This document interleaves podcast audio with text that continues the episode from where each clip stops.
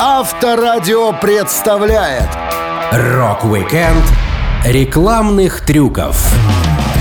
В мире музыкального бизнеса недостаточно придумать и записать хорошую песню. Нужно обязательно пропиарить свою работу, разрекламировав ее для людей, используя всевозможные хитрости и приемы, что вызовут у публики интерес к синглу, альбому или концерту. Именно поэтому музыканты часто прибегают к невероятным пиар-акциям. Я, Александр Лисовский, расскажу вам о самых необычных рекламных трюках известных рок-музыкантов. Рок-викенд на Авторадио. Для детей старше 16 лет. На что только не пойдет музыкант и его менеджер, чтобы обратить внимание на свои песни и раскрутить пластинку. Элис Купер, устраивающий хоррор-шоу с гильотинами и виселицами, как-то раз решил баллотироваться в президенты США. Однако сам не планировал занимать место в овальном кабинете в случае своего избрания. Он написал песню «Elected» за несколько месяцев до президентских выборов 1972 года, когда главное состязание шло между Ричардом Никсоном и Джорджем МакГоверном. Чтобы привлечь внимание общественности, Купер объявил, что он баллотируется в президенты, а в песне изложена его программа — играть по правилам, которые устанавливает Элис. На самом деле песня — это сатира, и Купер очень не любил политику. Он говорил, мне не нравится смешивать политику и рок-н-ролл.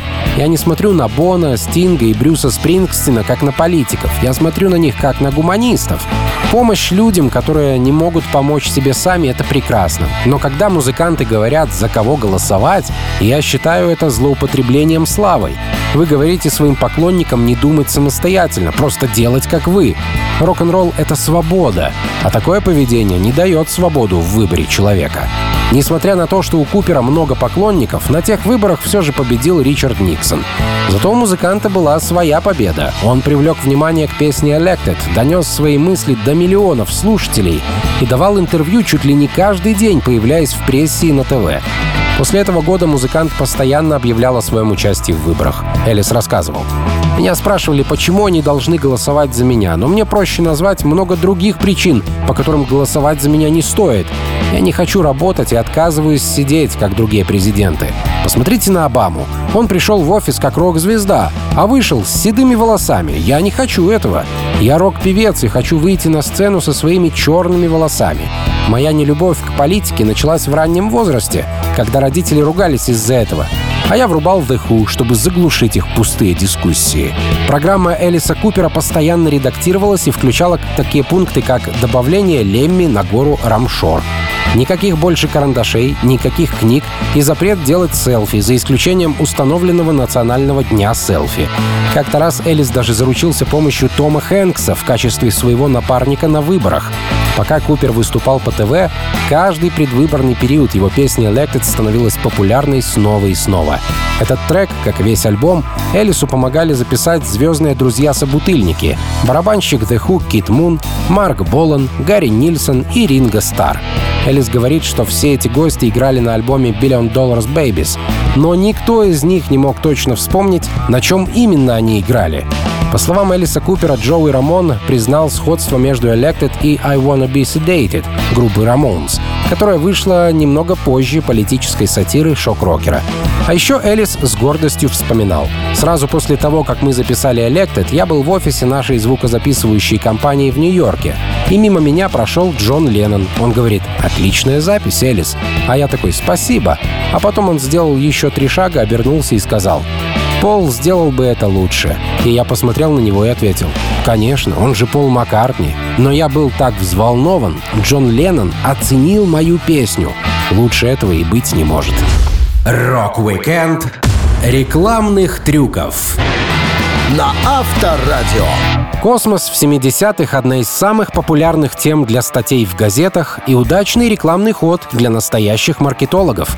Именно поэтому во время умышленного крушения космической станции Skylab 11 июля 1979 года пиарщики группы Electric Light Orchestra быстро сориентировались и разместили в газетах рекламу сингла «Don't Bring Me Down» с привязкой к событию, за которым следил весь мир.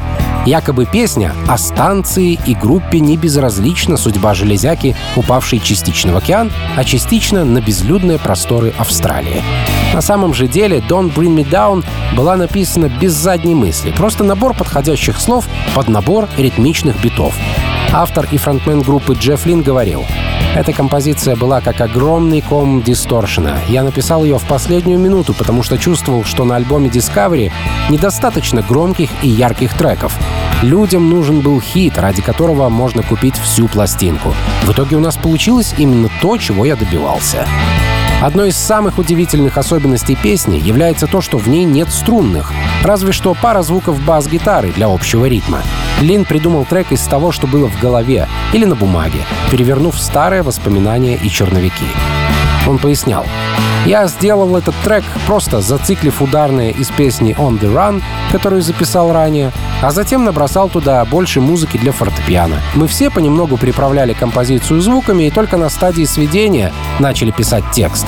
Пришлось все придумывать на ходу. Получилась история о девушке, которая думает, что она слишком хороша для парня, с которым тусуется. Записывая текст композиции, Джефф Лин должен был чем-то заполнить один такт, поэтому буркнул в припеве что-то вроде слова «груз», «рябчик». И это слово в итоге стало предметом споров фанатов и центром фантазии конспирологов. Звукорежиссер рассказывал. Джефф писал на ходу. Он быстро втянулся в работу, и поскольку у Electric Light Orchestra был план начать концертный тур по Австралии, мы решили вставить в текст имя Брюс и назвать трек «Don't Bring Me Down, Брюс». Это планировалось как шутка, поскольку многих австралийских парней зовут Брюсами. Но на записи в студии в конце концов мы заменили Брюс на Груз. Я знаю немецкий и считаю это баварским приветствием от э, «Грюз год» — «Приветствуй Бога». Но многие слышат в нем английское слово «рябчик», что не очень в тему, но звучит весело. Вокал для песни переписывали несколько раз, поскольку Джефф Лин сам был продюсером и каждый день пересматривал свои музыкальные взгляды, внося изменения в структуру и текст песни. Звукорежиссеру приходилось все терпеть и выполнять просьбы Лина. Он вспоминал. Записывать пение Джеффа было бы очень легко, если бы он не усложнял себе задачу. Он пел что-то, что звучало хорошо, а потом хотел переделать это совершенно по-другому. Иногда Джефф слушал трек в своем гостиничном номере и возвращался на следующий день со словами «Значит так, стираем все припевы, я перепишу по-другому». Но это был его стиль, и это работало. Пиар-компания, основанная на привязке песни к падающей космической станции, не стала последней отсылкой к глубинам Вселенной. Песня обернулась хорошей темой для астронавтов, которым из-за непогоды на Земле пришлось задержаться в космосе на корабле «Колумбия» 6 июля 1996 года. Трек включили команде на орбите в качестве будильника, и это помогло композиции снова быть на устах. Рок-викенд рекламных трюков на Авторадио. Предприимчивый человек, которым являлся менеджер Элвиса Пресли, полковник Паркер, никогда не упустил бы шанс лишний раз пропиарить своего подопечного и заработать в перспективе больше денег на продажах пластинок, чтобы не стыдно было заявиться в казино и поиграть в преферанс с ребятами.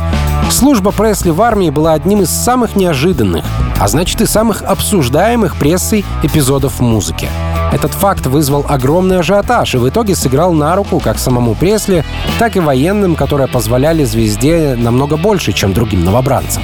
8 января 1957 года, в 22-й день рождения Пресли, призывная комиссия Мемфиса провела пресс-конференцию и объявила, что Элвису будет присвоен класс 1А. Вероятно, он будет призван в текущем году. Узнав об этом, военно-морской флот и военно-воздушные силы начали забрасывать музыканта спецпредложениями. Но Элвис не желал особого отношения. Генерал Колин Пауэлл рассказывал. Он был просто еще одним солдатом, а не Элвисом Пресли. Многие артисты того времени выступали в частях и тем самым отдавали долг родине. А Пресли не просил ничего особенного, он был хорошим солдатом, и я думаю, что однополчане уважали его за это. Когда дело доходило до работы, этот парень мог измазаться с головы до ног. Он не избегал физического труда. Понятно, что служить музыкант отправился не ради пиара, но поскольку одно другому не мешает, Паркер смог выставить все так, что внимание к королю рок-н-ролла за время его службы было приковано постоянно, хотя, понятное дело, с музыкой и концертами был небольшой перерывчик. Ажиотаж создавали вокруг всего. Например, когда Пресли стригли перед службой. Музыкант знал, что ему придется значительно укоротить свою прическу, поэтому постепенно обрезал свои волосы и бакенбарды, чтобы публика привыкла к новому образу. Библиограф Себастьян Даншин рассказывал. Впервые за много месяцев Элвису вернулся естественный цвет волос. Первая стрижка закончилась потасовкой, когда полсотни присутствовавших на ней журналистов набросились на крашеные локоны, сильно позабавив полковника. Элвиса Пресли отправили в бронетанковую дивизию недалеко от Франкфурта. Он активно проводил время, встретился с будущей женой Присциллой, заслужил повышение до сержанта и как следует подрался во время увольнительной. На службе Пресли был водителем грузовика капитана Рассела. Во время больших маневров на границе с Чехословакией музыкант научился читать штабные карты и служил проводником для танков своего взвода. Он рассказывал.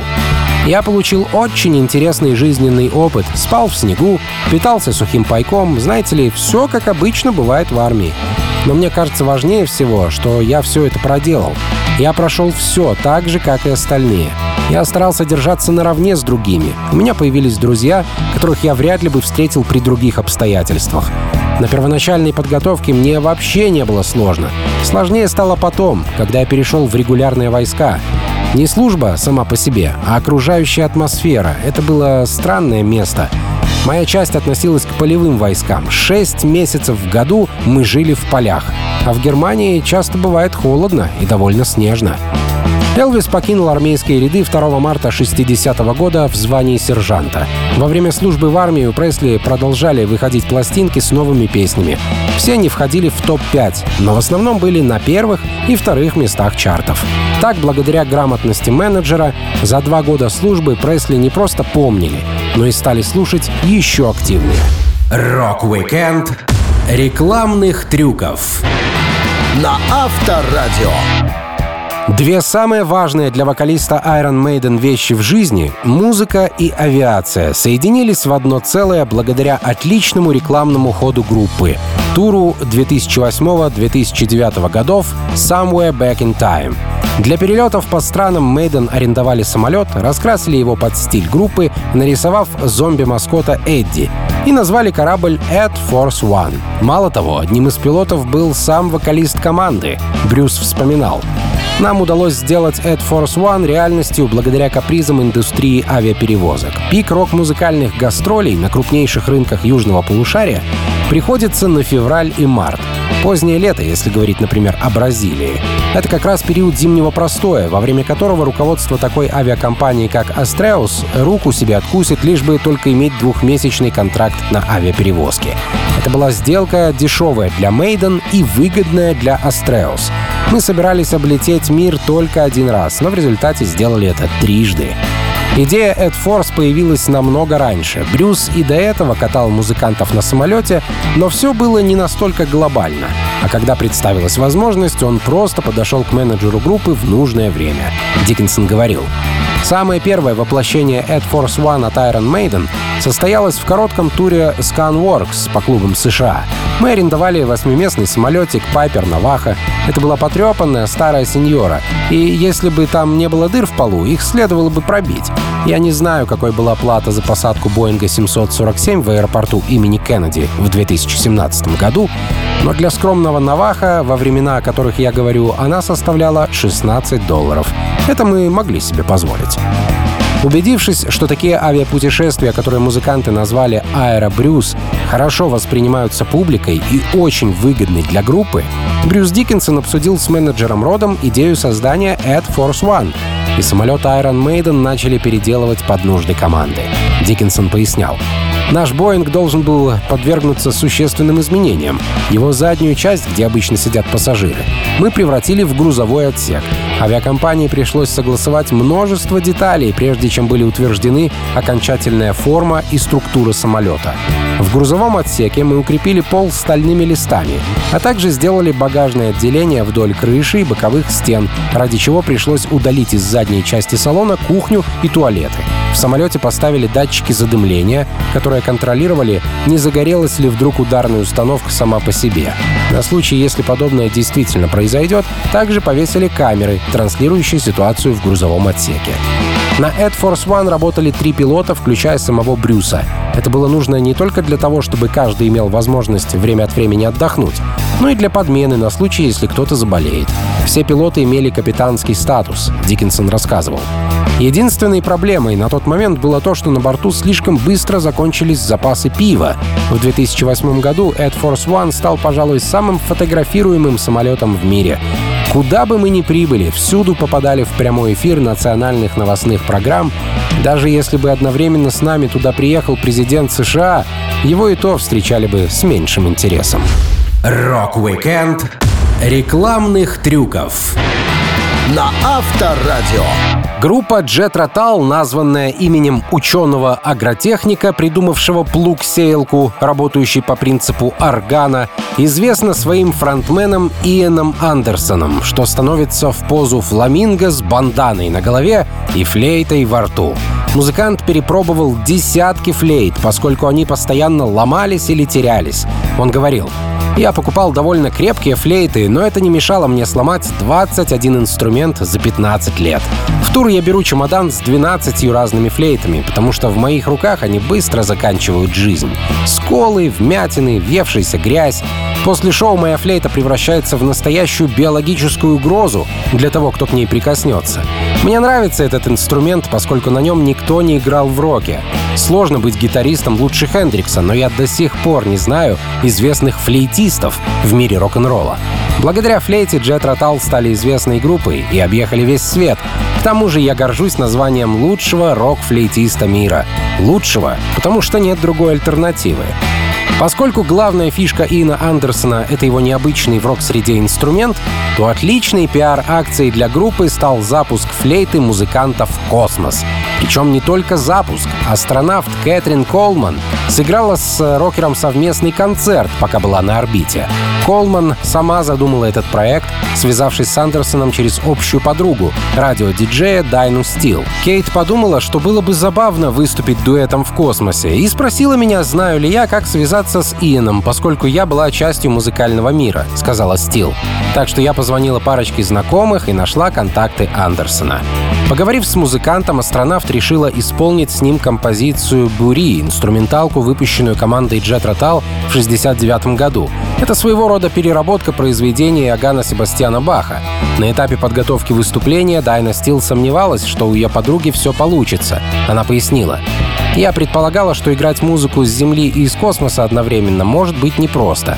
Как нам сказали в НАСА, обычно возникает четырехсекундная задержка, когда вы разговариваете с кем-то с космической станции. А сыграть в унисон — это вообще нереально.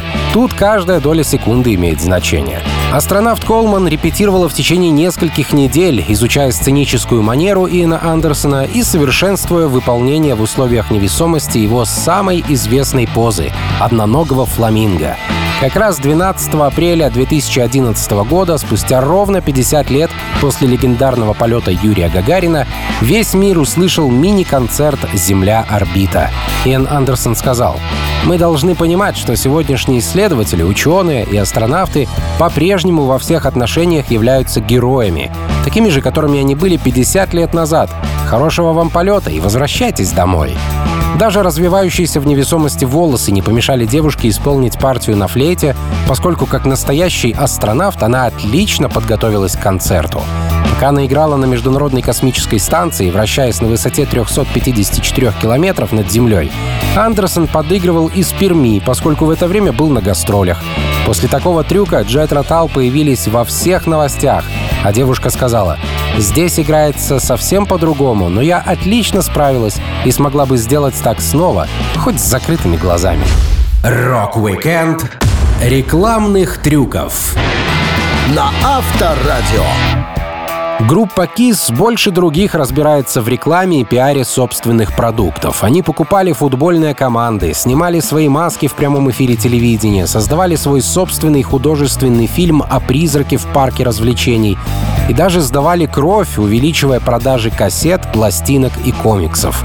Музыканты с детства были большими поклонниками комиксов, поэтому предложение встретиться с создателем Человека-паука они восприняли на ура. Джин Симмонс рассказывал.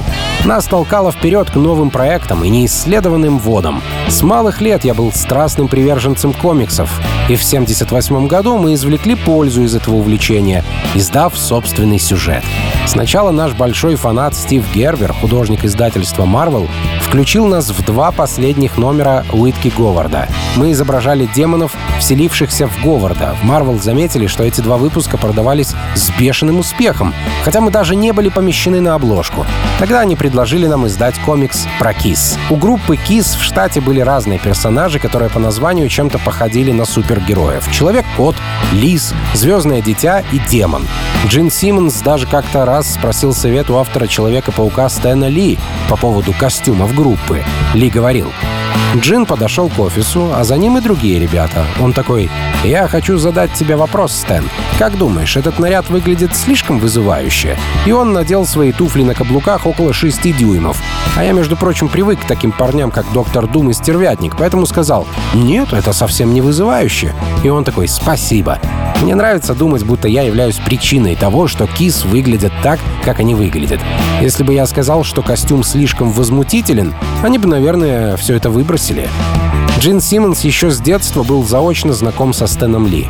Мальчиком он обожал комиксы и писал в издательство комментарии по поводу новых выпусков. Так парень чувствовал себя одним из создателей супергероев. Музыкант делился. Мне организовали встречу со Стэном Ли, главой издательства Marvel. Для меня он был богом. Ребенком я посылал письма и однажды даже получил в ответ открытку, подписанную Ли со словами «Никогда не сдавайся» и подпись «Стэн». И я тогда подумал, вот оно, я это сделал. Комиксы Marvel нравились мне потому, что реальная жизнь персонажей вроде Человека-паука была очень непростой и шла вразрез с их существованием в качестве супергероев. Супермен, комикс издательства DC, считавшийся классикой жанра, я не читал. Супермен не был тинейджером и не ведал проблем. Когда Джин пришел на первую встречу со Стэном Ли, он знал о редакторе все факты, что на самом деле его зовут Стэнли Либер, и что Ларри Либер, один из иллюстраторов Марвел, его брат, и даже знал, как зовут его секретаршу, Фло Стейнберг.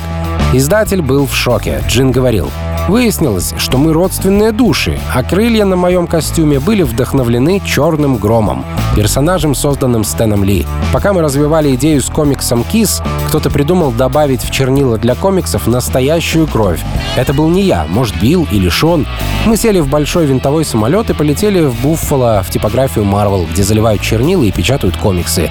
При взятии крови, кстати, присутствовал государственный нотариус. Комикс, вышедший в 1978 году, стал самым продаваемым комиксом Marvel. Рок-викенд рекламных трюков На Авторадио. Главным человеком в жизни Оззи Осборна, безусловно, является его нынешняя супруга Шерон. Она не только нянчится с музыкантом как с ребенком, но также продвигает его песни, альбомы и концерты. Ищет возможность засветиться в шоу и увеличить продажи. Даже во времена, когда Осборна попросили из Black Sabbath, он был успешнее своих бывших коллег благодаря упорству и находчивости Шерон. Но дела не всегда шли хорошо. В период выхода пластинки Blizzard of Oz музыкантом занимался отец Шерон, очень богатый и жадный человек. Поэтому его дочка старалась всеми силами перепродать права на пластинку кому-то другому. И кем-то другим стала компания CBS. Оставалось только впечатлить худсовет фирмы, для чего Шерон прихватила навстречу парочку голубей. Оззи вспоминал. Шерон показала голубей мне в лимузине, по пути в штаб-квартиру CBS Records. «Разве они не прекрасны?» — сказала она. «Слушай, как воркуют». «Так а для чего тебе там голуби-то?» — спросил я, потягивая из бутылки Куантро, которую взял с собой. А она такая. «Оззи, ты не помнишь разговор вчера вечером? Они для встречи. Когда мы приедем, ты выпустишь голубей, и птицы будут летать по комнате, а потом ты скажешь «рок-н-ролл» и покажешь знак мира. Я вообще не помнил этот разговор. Было всего 11 часов утра, а я уже был на планете под названием Бухло и не переставал пить с прошлого, ну или позапрошлого вечера. Я даже забыл, зачем мы едем в CBS. Но Шерон мне напомнила.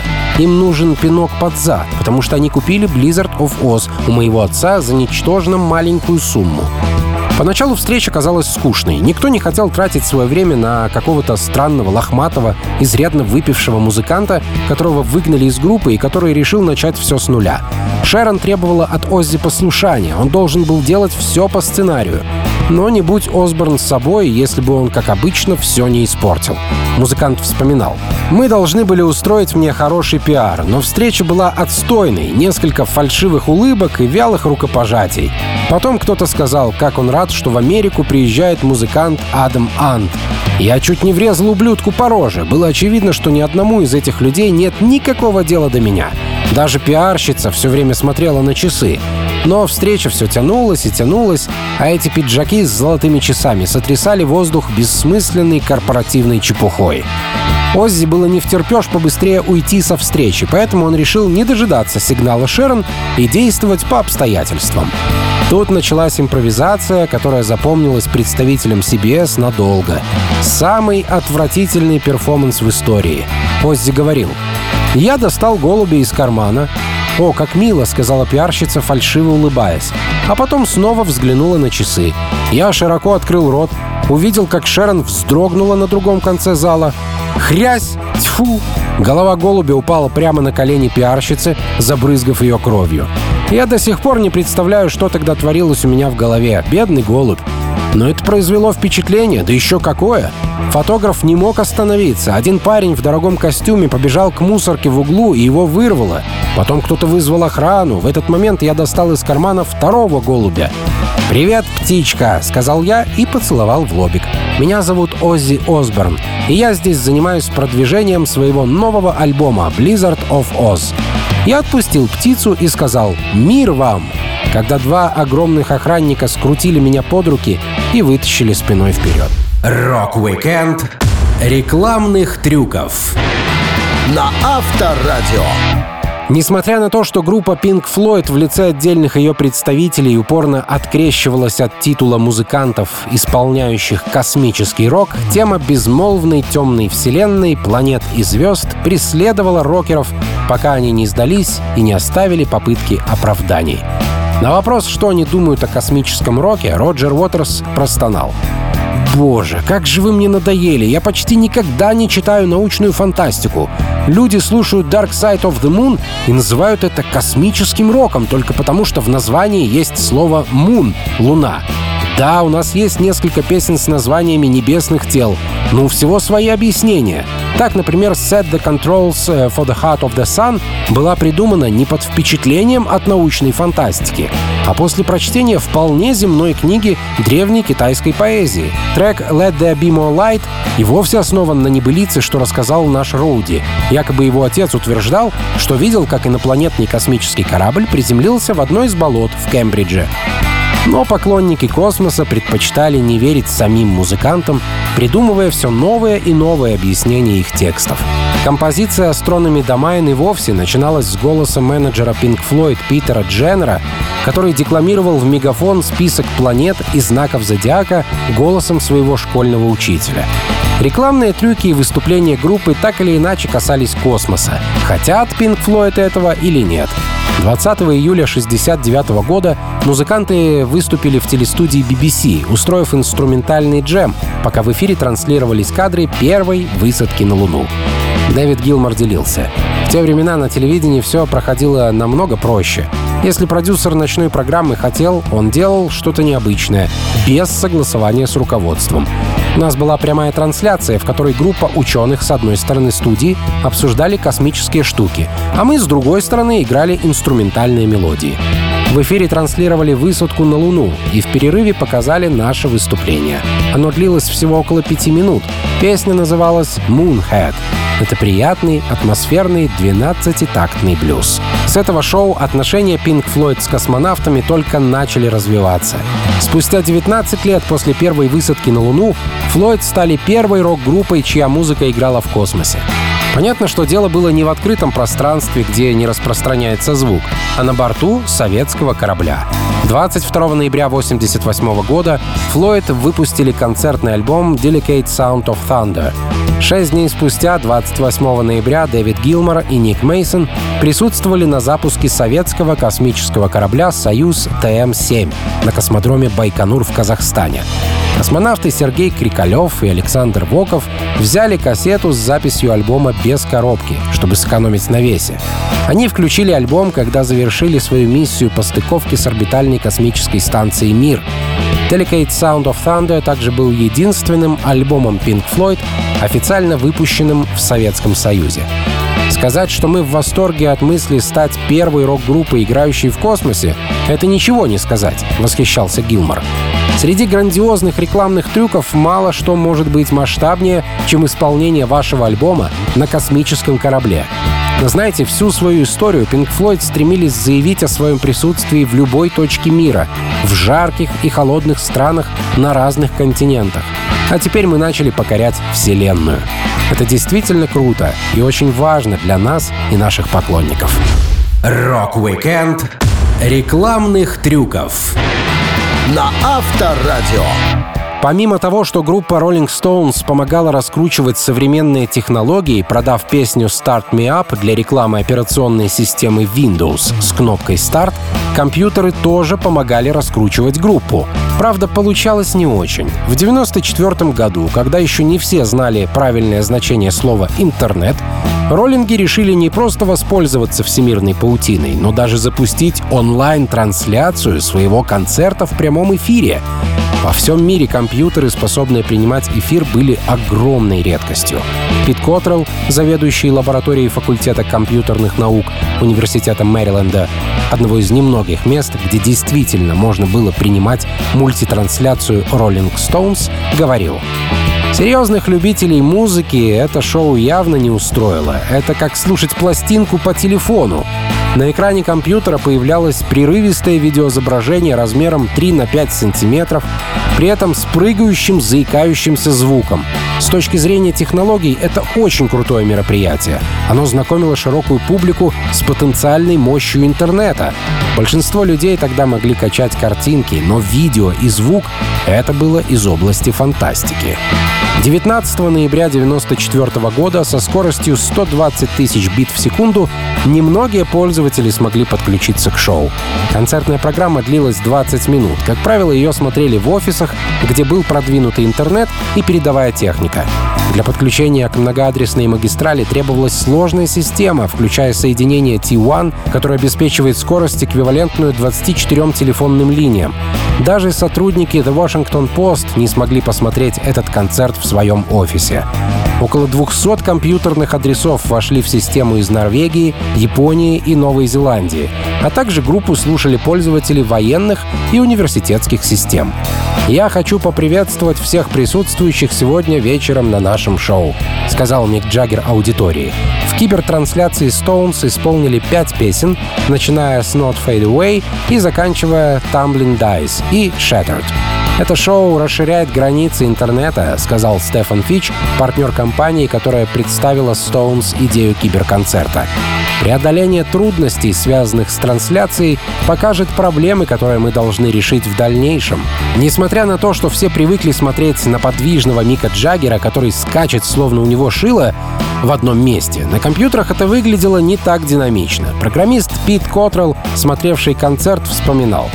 Мик Джаггер скакал по сцене как школьник. Рон Вуд молча присел на корточки, улыбнулся в камеру и взмахнул медиатором. Однако в интернете Stones просто были набором медленно сменяющихся картинок. Они застыли в серии неподвижных фотографий, которые менялись со скоростью около 5 кадров в секунду. Печальное зрелище. С другой стороны, поскольку мало людей смогли посмотреть выступление, то мало поклонников поняли, что оно не удалось. А остальные, кто видел анонс концерта в новостях, были уверены, что Stones покорили интернет, сделали невероятный прорыв и устроили мощный концерт для пользователей всемирной паутины. На самом же деле, хотя в своих пресс-релизах Rolling Stones утверждали, что дадут первый крупный концерт в прямом эфире в интернете, они не были первыми. По крайней мере, три другие команды опередили их. Рок-группа из Сиэтла под названием Sky Cries Mary, команда Deth Specula и Severe Tire Damage, которые устроили полуторачасовое шоу еще за год до Stones в июне 93 года. Рок-викенд рекламных трюков на Авторадио. Не всегда инициатива по продвижению группы, альбома или отдельной песни поступает от музыкантов. Часто бывает так, что благодаря каким-то другим событиям о давно забытой команде вспоминают фанаты, и старые пластинки обретают вторую жизнь. Такая спонтанная пиар-акция случилась с группой Тото. Макс Зидентопф, нимбийско-немецкий художник и дизайнер, родом из столицы Намибии Виндхука, в 2019 году установил в африканской пустыне звуковую аппаратуру, которая по его замыслу вечно будет проигрывать песню группы Тото «Африка». К тому моменту песне было под 40 лет, и о ней начали забывать. Хотя автор трека Дэвид Пейдж отлично помнит, как написал композицию. Он говорил, тот момент я как раз купил новые клавиши. Они издавали такой медный звук, что мне было прикольно поковыряться и наигрывать разные мелодии из головы. Так, тестируя инструмент, я придумал мотив. Затем я напевал мелодию, и к тому времени, когда добрался до припева, у меня уже были слова. Одной из причин, по которой я попал в рок-группу, было желание увидеть мир. В детстве я всегда был очарован Африкой. Я любил фильмы о докторе Ливингстоне и миссионерах. Я уходил в католическую школу для мальчиков, и многие учителя занимались миссионерской работой в Африке. Они благословляли жителей деревни, их книги, их урожай, а когда шел дождь, они благословляли дождь. Вот откуда взялась фраза «Я благословляю дожди в Африке». Гитарист группы Тото Стив Лукатор не верил в то, что песня «Африка» будет успешной. Он оценил мелодию, но текст ему показался слишком странным. Музыкант думал, что народ очень внимательно вслушивается в слова песен, а на самом деле все оказалось совсем иначе. Стив делился. Я был уверен, что песня останется незаметной. Я так и сказал, окей, мы ее запишем, не проблема, но если она выстрелит, я обещаю вам, что лично выйду голый на улицу и пробегусь по бульвару в Голливуде. Я понимал, что у песни блестящая мелодия, но я помню, как слушал текст и думал, «Дэйв, чувак, Африка? Мы из северного Голливуда. О чем, черт возьми, ты пишешь? Я благословляю дожди в Африке. Да ты кто такой вообще, чтобы благословлять? Что с тобой происходит?» Конечно, после успеха композиции Стив не пробежал голым но понял, что ошибался в своих прогнозах. На момент создания текста автор Дэвид Пейдж ни разу не был в Африке, хотя вскоре компенсировал это упущение. Он говорил, «Я написал слова о человеке, прилетевшем навстречу с одиноким миссионером. Это романтизированная история об Африке с описаниями ее прекрасного пейзажа. Все картинки, которые были у меня в голове, я почерпнул из того, что читал в журнале National Geographic. В конце 90-х мы, наконец, отыграли в самой Африке. Я отправился на сафари через заказник. Люди слышали эту песню и спрашивали, «Так когда ты был в Африке?» И я признался, что никогда не был там до этой поры. Что же касается второй жизни трека и вечного его звучания на Черном континенте, то история получила продолжение, когда художник из Намибии установил посреди пустыни шесть колонок, подключил их к плееру, работающему от солнечной батареи, и запустил на повторе песню «Африка». Он говорил, я хотел отдать песне высшую дань уважения и физически продемонстрировать Африку в Африке. Некоторым набийцам нравится моя идея, а некоторые говорят, что это, вероятно, худшая звуковая инсталляция из когда-либо существовавших. Большинство частей установки были выбраны максимально прочными, но я уверен, что суровые условия пустыни в конце концов поглотят мое творение. Рок-викенд рекламных трюков на Авторадио.